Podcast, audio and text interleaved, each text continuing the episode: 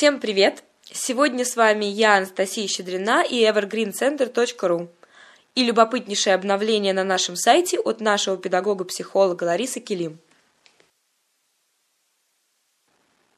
Сказочное ненасилие. Наверняка вам знакомо сетование одних родителей на ребенка. Он слишком озорной, минуту не может посидеть спокойно, не умеет внимательно слушать. И слова оправдания других.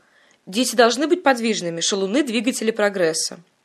Я мама сына, которому в раннем детстве был поставлен диагноз гиперактивность. И я точно таким же образом защищала свое дитя. Вот только сложно мне было показывать ему, как правильно собирать пирамидку и конструктор. Невозможно было дочитать сказку до конца, просто потому что ребенок не сидел рядом со мной более двух минут. Он все время двигался по квартире, словно подзаряженный вечным двигателем. А так хотелось читать сыну сказки, привить тягу к чтению, так сказать. И вот, наполняясь любовью, терпением и ненасилием, я беру сказочку «Волк и семеро козлят» и начинаю читать вслух сама себе. Сын подбегает, заглядывает в книгу, мне в лицо, улыбается и тут же убегает. То же самое на второй день. На третий, на очередном вираже беготни по комнате, он притормаживает возле меня на три секунды.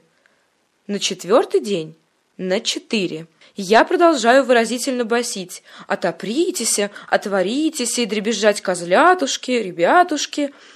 С каждым днем сын задерживается все дольше и прислушивается все с большим интересом. И вот наступил момент озарения. Как будто слились воедино буквы, эмоции, смыслы, что-то еще ведомое только ему.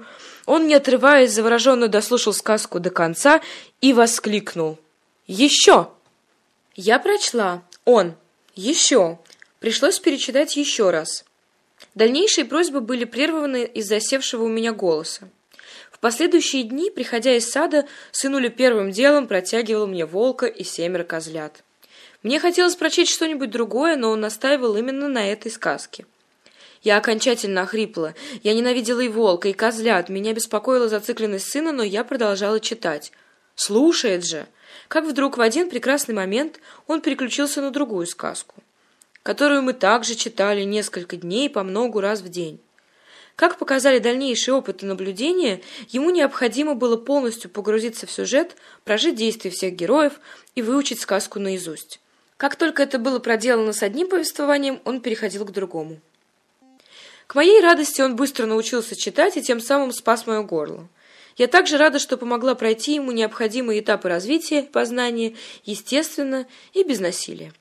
Позже, в школьный период, меня миновала участь мамочек, чьи дети не любили читать книги. Мой сын вырос, читая за поем. Причем понравившиеся книги часто перечитывал по несколько раз. Может быть, учит наизусть? Мама.